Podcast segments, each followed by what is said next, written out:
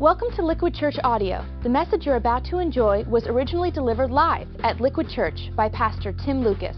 For more information and content, or to connect with our worldwide Liquid Church community, log on to liquidchurchonline.com.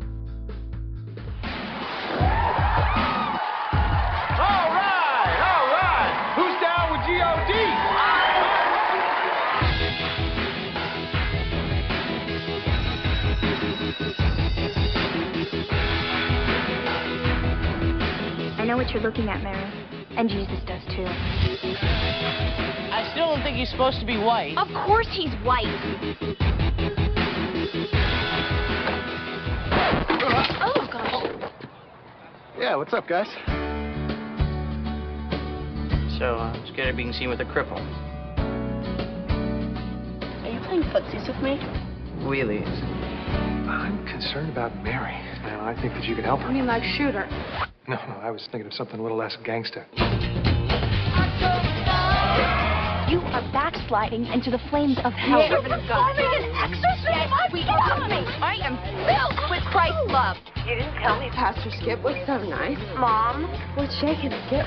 secondhand smoke kills. I'm counting on it. Jena Malone, Mandy Moore, Macaulay Culkin, Patrick Fugit, Heather Matarazzo, Eva Amurri, Martin Donovan, Mary Louise Parker.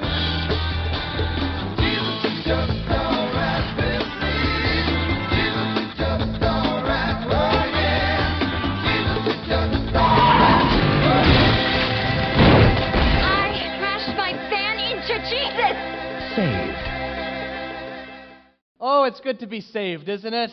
It's an amazing thing. I thought we'd start with a trailer from, uh, that was a teen comedy a few years ago called Saved. I'm not recommending it to you, but it's this movie about a group of girls who go to a fundamentalist Christian high school, and they spend most of their time trying to convert their friends to Christianity. And the movie itself, it's not great, so, you know, parents are not like, oh, show the kids kind of thing. But it's this searing kind of uh, critique of the religious subculture. In my favorite scene, um, the main girl, Hilary Faye, she's played by Mandy Moore, she confronts her friend Mary, who's backsliding with a boy. And she waves her Bible at her and says, Mary, stay away from Satan. Jesus, he loves you. And she goes, You don't know the first thing about love. And she goes, I am filled with Christ's love, and throws the Bible at her, hits her in the head. And she picks up and goes, This is not a weapon, you idiot, you know? That exchange for me kind of captures the ambivalence that a lot of people feel towards organized religion. Like, I mean, if Jesus came preaching this revolutionary gospel of love and forgiveness, why do so many of his followers act like plain jerks, quite honestly? You ever wonder that? More and more, our culture is turning a wary eye towards organized religion. Uh, recent movies like the Bill Maher uh, movie, a documentary, Religulous, openly mock spiritual faith. Others, like uh, you know Jesus Camp, if you've seen that, try to unmask Christianity as a brainwashing kind of enterprise that indoctrinates children. Um, it's not just Hollywood, but if you take a look at the best-selling books over the past few years, you'll see titles like *The End of Faith* by author Sam Harris, who links religious belief and violence in the world. And maybe you heard of *God is Not Great: How Religion Poisons Everything* by Christopher Hitchens, who argues that religion kind of encourages this blind submission to authority and incites violence across the world. Now, here's the deal Hitchens and Harris, along with, um, with Dawkins, you know, Richard Dawkins wrote The God Delusion, they're kind of like the unholy trinity. Uh, you know, the, the horsemen of the atheist apocalypse. But if you just pause for a moment and ask this question, what if they had a point? What if religion, by its nature, brings out the worst in people? It is a terrible irony, and maybe that's shocking for you to hear in a Christian church. But, but, but why is that? Why does religion sometimes seem to draw out the worst in people? I want to welcome you to our series Revolution, and uh, it's based on a simple premise that Jesus of Nazareth didn't come to this world to establish a new religious institution, but actually overthrow religion and replace it with himself. We've been using this kind of revolutionary imagery in a very intentional way because Jesus really did declare war on the religious establishment of his day, and in a very real way, he was looked at by church leaders as something of a radical.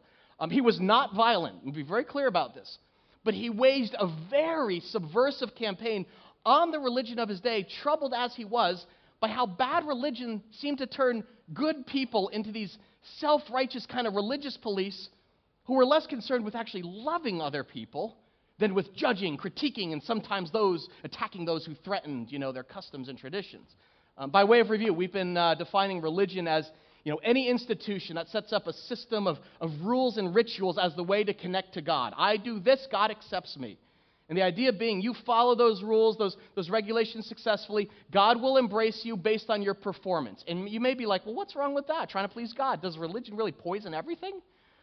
Well, if you believe the Jesus of the Bible, and we're going to see something in the Gospels today that you won't see in the movies, the answer is yes, and here's worse religion will kill you if you give your heart to it.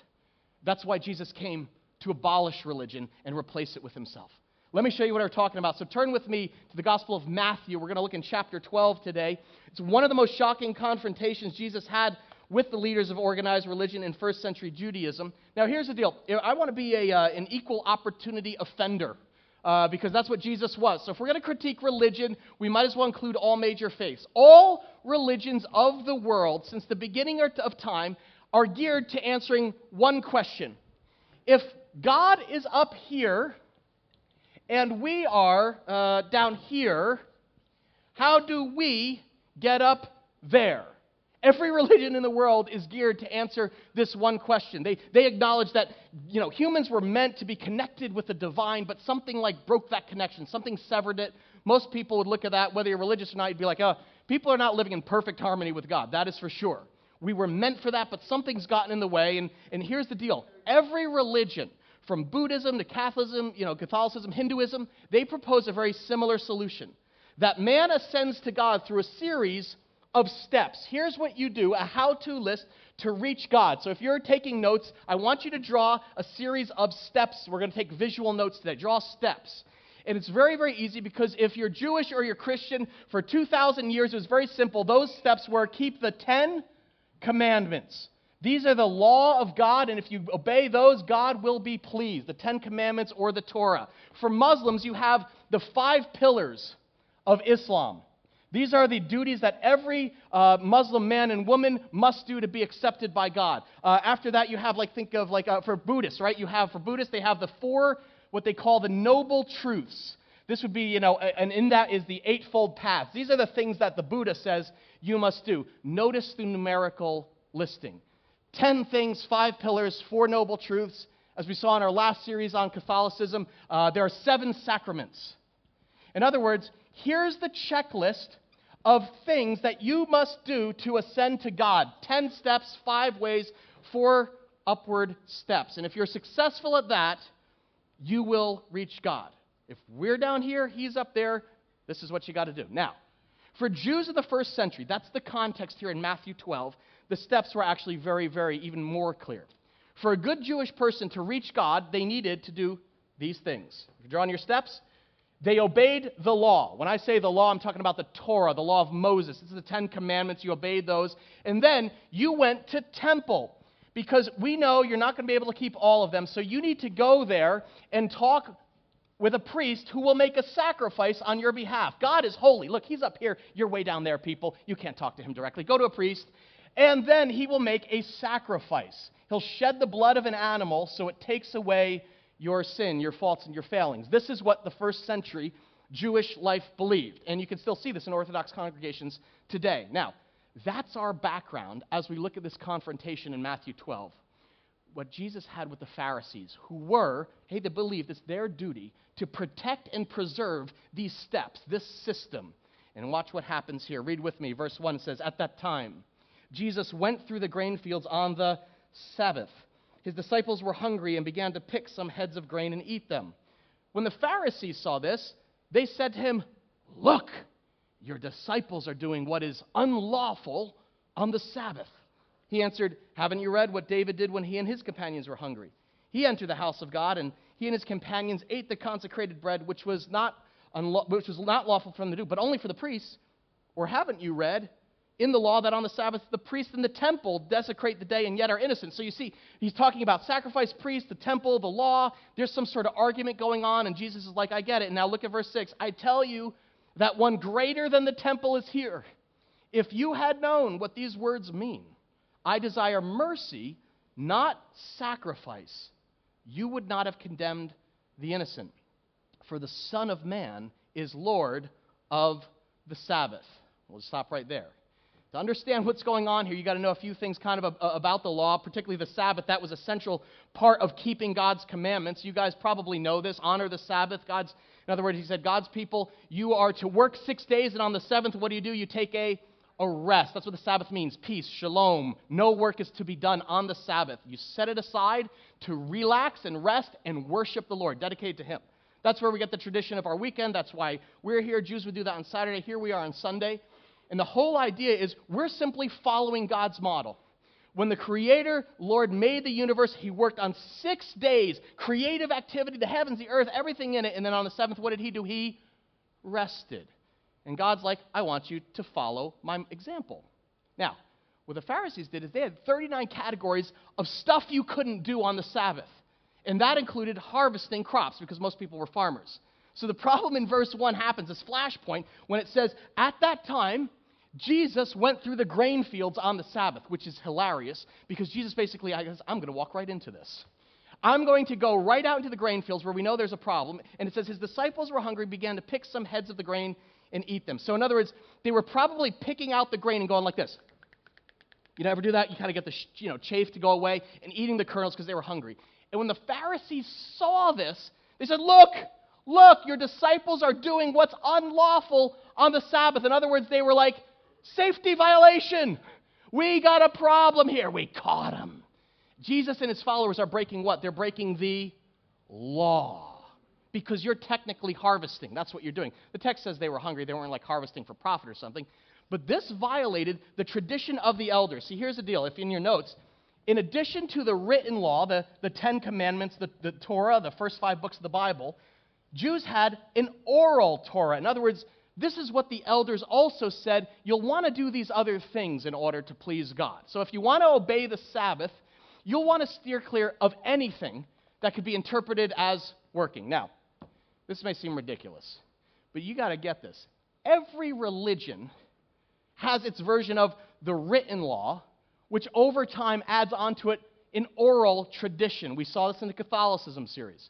It starts out innocently enough, but in fact, you can't throw the Pharisees out as extremists. A lot of people are like, oh, the Pharisees are the bad guys of the Bible. No. In Jesus' day, the Pharisees were the back to the Bible movement. These were the guys who were like, if we could, if we could just get people to, to, to incorporate God's word, His law, into their daily life, that will fix our nation. Can you imagine? I mean, they, they had total commitment to God's word in every detail. And so, as every scenario came up, they added also oral laws. In other words, words that they spoke that they said, this is kind of a, a way of making better safe than sorry. It worked like this. I'll give you an example. Let's pretend God didn't give 10 commandments. Let's pretend He gave 11.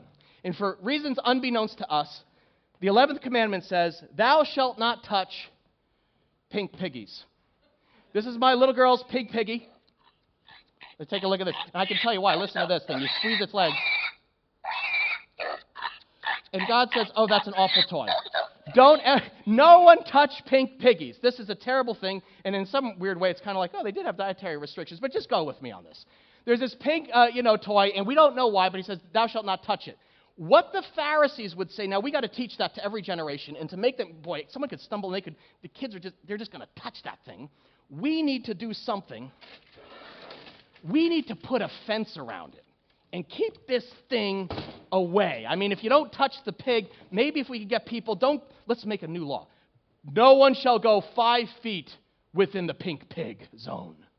And that generation would say, oh, okay, I got it. God doesn't want us to go within five feet. So then the next generation would say, well, five feet is tempting fate because you could trip and fall right into the pig. Let's expand that a bit. Um, it's not just the pig. Look at him. That's a soft, cuddly animal. What if we put a, a ban on plush toys? Yeah, no toys, no toys for anybody. And they expanded the law, and then that would be passed to the next tradition, who, the next generation, who would basically interpret that, and then they would say, "We got to expand that even more. Let's begin a movement to outlaw the Muppets. No, no plush toys, no cuddly creatures, nothing." And that's literally how the law would expand. They thought if we could just move away from all that is evil in the world, then, then we'll be okay. Then, then God will accept us. And so this built on layer after layer after layer a fence. That's what the oral Torah was a fence around the law. Now, follow me on this because I do have a point. what started out as a gift from God, I'm giving you a law. I want you to rest. you people are going to try to find your identity in your work. And it's going to wear you out and drag you down. And I want to give you a gift. You're so driven, I actually want you and ordain a day that you do no work. I'm giving you a gift. Became this thing where, were you going like this? I can't believe it. How scandalous. It became a burden. Jesus called them, you put heavy burdens on people's back that you yourself can't even, can't even abide by. And so at every turn, what we see is Jesus always saying, What is the spirit of the law versus the letter of the law? If you know the spirit, the principle behind the precept, you'll know what to do in every situation. And see, over time, religion does that. And Jesus says, Come on, disciples, I got an object lesson.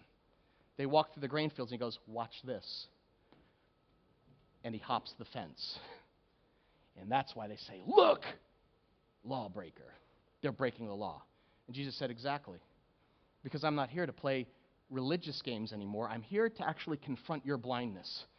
If you look at verses, look at verse 3 through 5. He tells them the story about King David. He always returns to the law to explain it. King David once ate consecrated bread. That was simply the, the special bread used by the priests in the temple. And one time, David and his men were hungry, and, and God allowed them to eat it, didn't strike them dead. And, and, he's like, and he's like, you know, David did that, and now one greater than David is here. So if you're going to condemn me, you got to condemn David. And the Pharisees would never do that because it would cause a riot. So at every turn, Jesus is like, I want you to think about the spirit of the law, not the letter, which he summed up in one scandalous word L O V E. He said, I want to turn this thing around. I want you to understand the revolution I'm about to bring. At the heart of it, the law is love. One word. One time a Pharisee came up to Jesus and said, Teacher, hmm, what is the greatest commandment? Oh, what's the most important rule in the law? And you remember how he answered? If you flip back a couple pages to Matthew 7, at the center of the Sermon on the Mount, right, that subversive manifesto, Jesus said this. He said, Easy, in everything. Let's read it together. Do to others what you would have them do to you, for this sums up the law and the prophets. And I love this because Jesus basically says, Let me give you Cliff Notes. You guys remember Cliff Notes from college? Who remembers this? He said, I'm going to save you some time. I'm going to sum up the entire book for you. You want the main message? Here it is Love others the way you want to be loved. That's it. Let's pray. Sermon over. It's actually not that simple. Because this is the golden rule, and every religion has its version of the golden rule, whether, whether it's you know, Buddhism, whether it's, it's Judaism, ancient Judaism, but listen to how it stated it. It said, What is hateful to you, do not do to your fellow man. That's the whole of the Torah. Rabbi Hillel said that. In other words, don't do anything you wouldn't want done to you. Now, years before him, Confucius said, What one does not wish for himself, one ought not to do to anyone else. In other words, it's primarily about sin avoidance. Here's what you don't want to do. But Jesus was the first spiritual leader in the history of the world to ever express the golden rule as a positive call to action. Rather than emphasize what not to do, he challenged as far as he said, I want you to actively look for ways to bless others and care extravagantly for them in the love of God. In everything, everything you do. Do to others what you'd have them do to you. Do the loving thing. That sums up the law. He said that's the guiding principle. It's not about sin avoidance, it's about love in action. The law is da da da da da love. That's the principle behind the precept. It's at the center of the revolution. he said, Love always takes precedence over the law, and if you follow it, it will always tell you what to do. So, this would be the moment where you ask, But I don't get that. Then why is like half the Bible about the law? Why did God give the law in the first place? Let me give you an example from parenting. My son Dell is turning six years old this week. There he is. Look at that little cutie pie. And that's my daughter Chase. She's uh, two years older. She's seven. She'll be eight uh, soon. But right now, we're in the stage of parenting with these two little buggers where we are pretty much laying down the law for them, especially with Dell, okay? Because when kids are in that first stage, they need rules and routines to tell them how to behave. For example, at dinner, my son Dell, we have three basic rules we have for my son. The first is no frogs at the table. It's a very low bar. A kid loves critters. He loves bringing that stuff in the house. He loves surprising mom at the table with it. We're just like, no frogs. Sorry, dude. Second is he always has to finish his vegetables. We don't care if he does the fries. We don't care if he does the main meal. You have to eat your vegetables. And then we just had this, this sterling, you know, goal for him. The third is no poopy talk at the table. He's not allowed to. He loves bathroom humor. He's at that age, you know. He just wants to say that kind of stuff.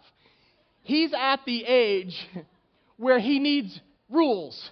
If we, if, if we don't enforce them, he's all over the place. So we structure things with very limited freedom for him. Now, my daughter Chase, not surprisingly female, she's more mature. so instead of rules, we emphasize routines with her. Every night before bed, she has three routines to follow. She has to pick her school clothes for the next day. Sometimes her mom will help her with that. Mommy, help me, show me what I should wear. Second is she brushes her teeth. It's not a rule. We, like if she doesn't do it, we don't like crack the whip or punish her. We're like we want that to be a routine she gets in. And the third one is to pray before bed. We don't make that a rule either, otherwise she'll end up hating Jesus because I always have to pray. And we're like that, but that's you want to quiet down at the end of the day. You want to thank God for what He's done. You want to, you know, okay, you get it. We don't legislate rules with her. We do routines. Now, that's the stage of parenting we're in right now with these two kids. Rules and routines for our young children. Now, I want you to imagine 12 years from now, Chase is in college, and she calls home, Hey, Dad, can I talk to mom? Yeah, sure. Hey, what's up, sweetheart? Mommy, I don't know what to wear tomorrow. Can you help me with that? Or I see my son, I said, Son, how are we doing? You eating your vegetables? You taking care of that business, kid? In other words, if my son in 13 years from now, he's 19 and he's still bringing frogs to the table, I am not going to consider myself a successful parent, am I? Eventually, my hope for my kids is that the rules and routines we taught them will become internalized and they'll graduate into the larger principle of responsibility and love that guide every healthy adult. So when kids are young, you get this? The focus is the law. What's the bare minimum I have to do? How long do I have to brush? Why can't I bring frogs? When they mature, the rules relax because they start understanding the larger principle behind it. The same thing is true for God and his children. You get this? In the earlier stages of humanity, the Old Testament, our spiritual father gave all kinds of rules and regulations that all children need. The problem is, the kids never grew up. In other words, at some point they thought the law, the rules, is the point of life. And that's why in the New Testament, Jesus came and said, No, no. A new command, a new rule I give you. What is it? Love one another. As I have loved you, so you must love one another. The law is about love. That's the principle behind the precept. You get this? So, catch this. Jesus introduced a revolutionary concept. He's like, if love guides your heart, the love of God, rules become redundant. Lo- love is a guiding orientation. It's literally like I'm, I'm like I am now not self-centered. I am other-centered. God's like, he's like, there's two aspects to it. There's a vertical aspect. You love God. Oh, how do you love God? By loving others. There's a horizontal application. Love is bidirectional, up and across. It puts a focus on God and on others. Religion, on the other hand, puts the focus on who? Us. How well am I doing? Am I taking care of business here? And somehow it squeezes love out of the equation. It's all about what we do for God, observing the law, driving the, am I driving the speed limit? How far can I go over it without getting in trouble? And when we're focused on that, sometimes we miss the guy lying in the ditch on the side of the road. You get this? Jesus was like, you don't need to be obsessed by rules if you are ruled by one principle. The law is love. Rules lead to slavery. But if you're other centered, love actually guides you. It will lead you into freedom, the freedom of the spiritual life the love of the Father will tell you the right thing to do no matter what the situation is. I had a fun moment, proud parenting moment uh, with my daughter Chase uh, this spring when she showed me a sign. She's starting to understand how, like, love is the higher law, it's the heart behind the rules. Uh, she was invited to be a flower girl in a, in, in a, wedding, and so she got this cute little, you know, you know, white dress, and she's like, the wedding's later this, this summer, and she's like, I want to wear it to school, and we're like, nah, I don't think so why not? You know, you get it dirty, please. You know, so we went. So I, I said, well, you know what? How about this? If you wear it, you only have to keep one rule: you can't get the dress dirty. Promise? Yes. I was like, now think about what that means. I was like, that's no tetherball at recess. And she's like, yes. I was like, you have to sit out of gym? Yes. I said, now, Chase, let me ask you something. And this is, this is kind of fun because I was thinking about this stuff. I was like, all right, let's say we let you wear the dress tomorrow. And on your way to school, you're walking and you see your friend Julia, and she was riding her bike to school, but she fell off her bike into a muddy ditch. Now, you got your nice white dress on. And you come up and you see Julia in the ditch, and actually she's hurt and everything. What do you think you should do? And she started looking like this because she figured daddy's asking a trick question, you know? And she just goes, she goes, she goes, uh, I'd call you. I was like, no, no, no, no cell phone. You don't have anything like that. uh, you know, I'd run and get a teacher. No, no, no. What would you do? You're the only one around. You got the white dress, the girl in the mud. What would you do? What should you do? What do you think? And she just goes, I would help her because it's the right thing to do.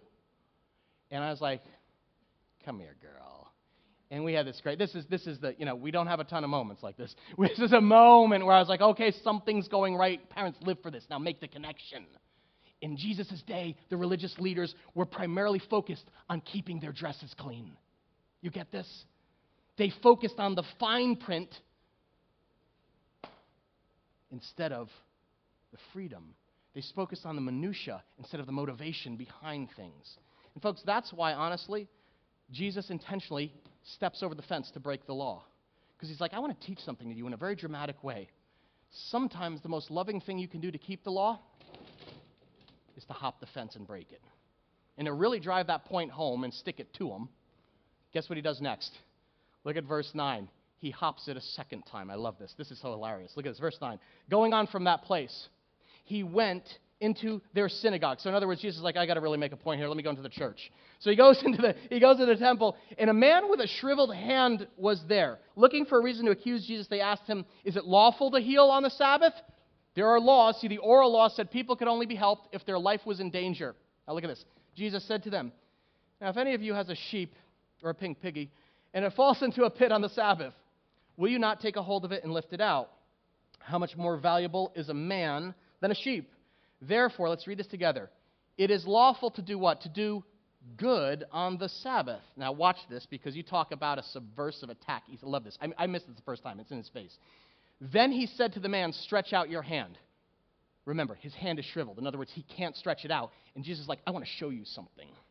Everyone, watch this. So the man stretched it out, and his hand was completely restored, just, just, as, just as sound as the other. And you'd think this is the moment in the church service where the people start cheering and going crazy because God has come into the church. The Spirit is in the building. Woo! God did a miracle. But now watch, because this is where religion takes you. Verse 14. But the Pharisees went out and plotted how they might kill Jesus. Maybe Hitchens had a point. What if religion does poison everything, including us? I mean, think about what it did to the Pharisees. The back to the Bible movement. You talk about missing the forest for the trees. What was the whole purpose of the Sabbath? Restoration. God says, I want one day to give you a break, and when you're in my presence, I'm going to restore you, I'm going to replenish you. The whole point is to restore us. And the Pharisees, so focused on the letter of the law rather than the spirit of love behind it, they condemn healing. In other words, their hearts were as shriveled as the man's hand. That's where religion ultimately takes you. When the whole intent of the law is a gift that teaches how to love like God. Do you understand why Jesus came to take a jackhammer to the religious system? Because sometimes the most loving thing you can do in the world is hop the fence, even when it costs you dearly, and start a revolution with your life. A few weeks ago, um, it was Easter, and uh, we ha- it was an exciting day. Who was here for Easter? You were here for Easter? Woo, Easter, okay. How many of you invited a friend or your family came with you on Easter? That was awesome. We had, uh, this was probably our, our biggest day. We had 1,800 people at all of our services. Just really exciting day crazy day. But among that crowd, one sticks out for me because at one of our campuses, a man uh, in the 930 service had a medical emergency. He actually, in the middle of worship, he had his abdominal hernia burst out. Yeah, every, every, it didn't actually rip, but, but it went through his abdominal wall. He has a distended hernia. One of the ways through the worship song he's worshiping, and just, oh, just tremendously painful. And, uh, you know, our volunteers, you guys are great. We rushed to, you know, get him help. But he told us it's part of an ongoing condition. So, so it's like, he goes, not to go to the hospital, it's not going to help. He goes, I just have to lay down. It happens before. We have to put heat on it and actually massage it back in. And uh, so some of our volunteers, thank you, you know, helped him lay down. And, and when we realized this may be a while, we actually brought him up to a hotel room to, to lay down in the bed. It's one of the benefits of hotel church. Guy's in incredible pain. Um, some of you know Lois Brooks. She's one of our incredible volunteers. you Lois, it's Lois. All right, Lois Brooks. She volunteers all day Sunday with Gina, Denise, some of, some of the other uh, ladies, and she oversees all the stuff on Sundays, including like inputting your connection cards. You know, when you put prayer requests, she types every one there into the computer, helps count the offering, all that stuff. But when word got to Lois across the street about this guy who's suffering up in the hotel room, she actually left the office, came across the street because she was an RN in, in, in a previous life. And so I got word about this after the service, and I go upstairs to see this poor guy. And honestly, when I walked in the door, it was amazing. Because Lois is there, and she's got her glasses on, she's got connection cards, you know, all over here, and, and she's holding this man's hand. And she's stroking his head. She's like, It's okay, it's okay, we're going to work this out. And she's comforting his wife, who was very, very upset, as you can imagine, her husband in this. And as I stood there, you know, Lois, she rolls up her sleeves and literally begins massaging this man's herniated abdomen back into his belly using her nursing skills. And he was in such pain. She's like, talking, getting his mind off the pain, and she was just incredible. And she'd been there for two hours with this man. And I was like, Lois, do you, do you want me to uh, do anything? She goes, Yeah, send a message across the street to Dave, my husband, Pastor Dave. She said, Tell him to forget the connection card, screw the offering, we need to help this guy. You know, she didn't say that actually, but she said, I'm not going to, sorry, that's my embellishment. Lois, Lois doesn't talk like that. Uh, sorry. Lois is going to be like, What? She actually sent Pastor Dave, she goes, She did order Dave to go to Rite Aid to get a heating pad. And I was like, I couldn't be prouder because I was like, that's love in action. So I go to lunch and I come back two hours later and she is still there with this man and his wife, comforting her and helping this man. I said, Lois, it's Easter. And she goes, No, I told my family, go have Easter brunch without me. I said, You've been here for three, four hours and you gave up, you know, you gave up brunch with your family. Can I tell you what a difference that made? for that man? That was my father.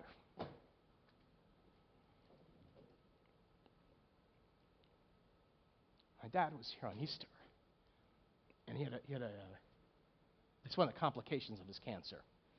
And uh, the fact that our volunteers took the time on Sunday, big day, big church day, and broke out of their religious routine, gave up Easter dinner to love and care for my dad. Folks, that's why I'm a Christian. You understand that? Because that's how Jesus was real to me and ministered to my whole family on the Sabbath. I didn't, I didn't, it wasn't the message, it wasn't the music, it wasn't anything we did on stage. It was love and action breaking through. It was the gospel lived out through the loving hands of a volunteer named Lois. Do you, do you, do, we, do you understand? That's the point of everything. How did we miss this? How did church and temple somehow swallow up in cloud the most glorious good news message in the world? How did this happen? That in our moment of need, God came down out of love to serve and give his life for us. How did this happen? Jesus said, I, I didn't come to hold up the fence, I came to throw it out. It's not about that. It's about love. Forget the steps. This is not the point. It's not about you climbing up. It's about me coming down to you in the form of my son Jesus, who will give his life for you. Love. You get this. This was revolutionary. Because when Jesus said, He said, I'm bringing the love of God down to you and I'm abolishing religion once and for all. He didn't come to reform religion, He to replace it with Himself. How could He do that? Because He didn't abolish the law. He said, I came to fulfill it perfectly. He said, My body is the temple and it will be broken in, in three days, but I'm going to put it back together. I am your high priest. I'm the one who connects you to the Father. And guess what? I'm not making a sacrifice, I am the sacrifice. And I want you to be too. That's why Jesus says, I am Lord of the Sabbath. I'm over all of it. Anything good or holy or truly loving, I created it. I'm the temple, the priest, I'm your sacrifice. You can't possibly do all this yourself. So I'm coming down in your moment of need to do it for you. That's the gospel. That's the gospel. That's amazing. That's incredible. It's the incarnation. God came down with skin on in the form of Jesus as a gift of love. 1 John 4:10 puts it this way. This is love. Not that we loved God, but that he loved us and sent his son as an atoning sacrifice for our sins. Don't miss it because when you folks when that hits your heart that way and you see what God gave out of love for you, it doesn't shrink, it enlarges your heart. You will be able to love in incredible ways because of the way you've been loved. You, you will know when to hop the fence based on the cross of Christ, because that was the demonstration of God's perfect love. John, writes, he says, Dear friends, since God loved us, let's read it together. We also ought to love one another. That's how people in the kingdom live. You get this? The principle is other centered, not self centered. It's how can I do for someone else what I would want done for me?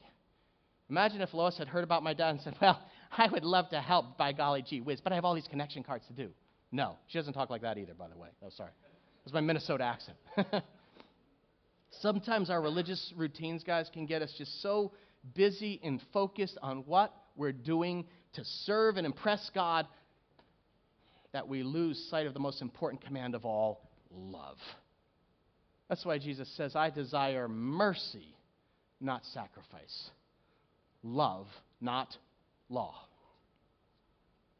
One of my favorite modern day prophets, Bono from the group U2, he famously said this. I love this quote. He said, Religion is almost what happens when the spirit has left the building. Folks, I hope and pray, I, I, I, literally, I pray we never get religious. That we never get religion at Liquid. That, that someday the love of Christ actually dries up and all we're left with is three songs and a message and see you next Sunday, everyone. And we lose touch with grace and compassion and we start going through the motions and arguing over the fine print. The day that happens, it's all over. You get that? Amen? Yes?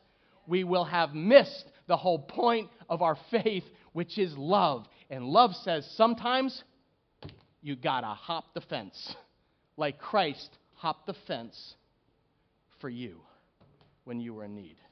Go and do likewise. Do you get it? How did we make it this complex when it's that simple? It's interesting. Every religion of the world focuses on some version of humanity reaching up to take hold of the divine. These are the steps you take. If someone ever asks you what's unique about Christianity, only the gospel dares make the startling claim that God came down to us. Divinity took on humanity. And it was a man God became a man named Jesus.